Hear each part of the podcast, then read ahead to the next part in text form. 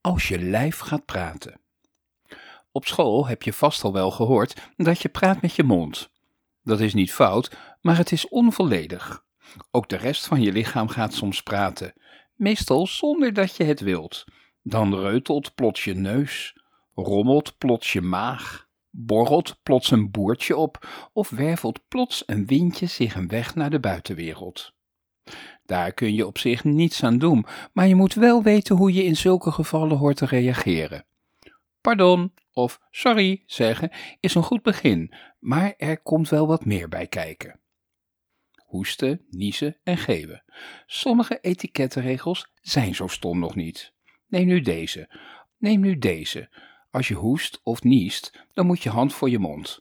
Op die manier kun je geen bacteriën verspreiden en maak je dus niemand ziek. Dat is echt logisch en slim. Maar waarom moet je hand ook voor je mond als je gewoon moet geven? Waarom mag niemand de binnenkant van je mond zien als die leeg is en geen bacteriën verspreidt? De binnenkant van een mond is toch best interessant om naar te kijken. Ik zelf vind dat ook. Maar de meeste mensen hebben blijkbaar geen boodschap aan de binnenkant van je mond. Doe het dus gewoon voor hem. Leg een hand voor je mond als je gilt.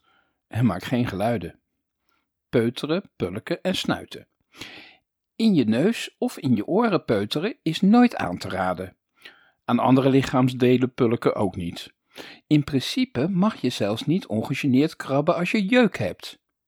Dat is natuurlijk erg moeilijk, want iedereen weet dat niet mogen krabben de jeuk heel, heel erg kan verergeren. Als het dus erg erg wordt, moet je toch maar eens krabben.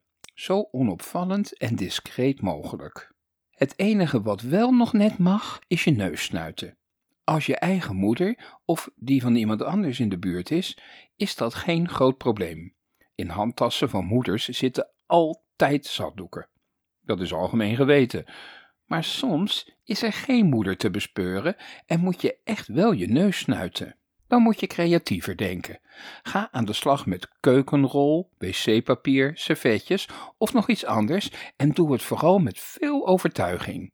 Als jij vindt dat iets een zakdoek is en als jij je neus erin snuit alsof het een zakdoek is, dan zullen ook andere mensen er minder moeite mee hebben.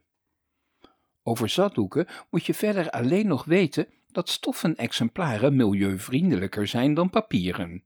Wel moet je ze af en toe in de was doen, want anders kunnen ze erg smerig worden. Dat is zelfs geen kwestie van etiketten, maar van basishygiëne. Onderbroeken, scheetjes en boeren. Alles wat te maken heeft met wat zich in je onderbroek of op de wc afspeelt, zijn sowieso thema's waar je beter niet over spreekt. Zeker niet als er veel grote mensen bij zijn. En zeker niet aan tafel. Dat is raar, want bijna iedereen vindt dat soort onderwerpen heel interessant. Maar bijna iedereen weet ook dat je er niet over mag praten. En dus wordt er bijna niet over gepraat. Als je toch meer over zulke thema's wilt weten, zijn oudere kinderen vaak een betere bron van informatie dan je ouders of andere grote mensen. Bij ons thuis hingen er vroeger trouwens van die mooie wandtegeltjes met levenswijsheden en spreuken boven de schouw. Eentje ging zo. Scheetjes zijn dingen waarover men niet praat, maar die men helaas wel af en toe laat. Scheetjes en boertjes laat je in principe niet in gezelschap, maar soms, heel soms, gebeurt het plotseling vanzelf.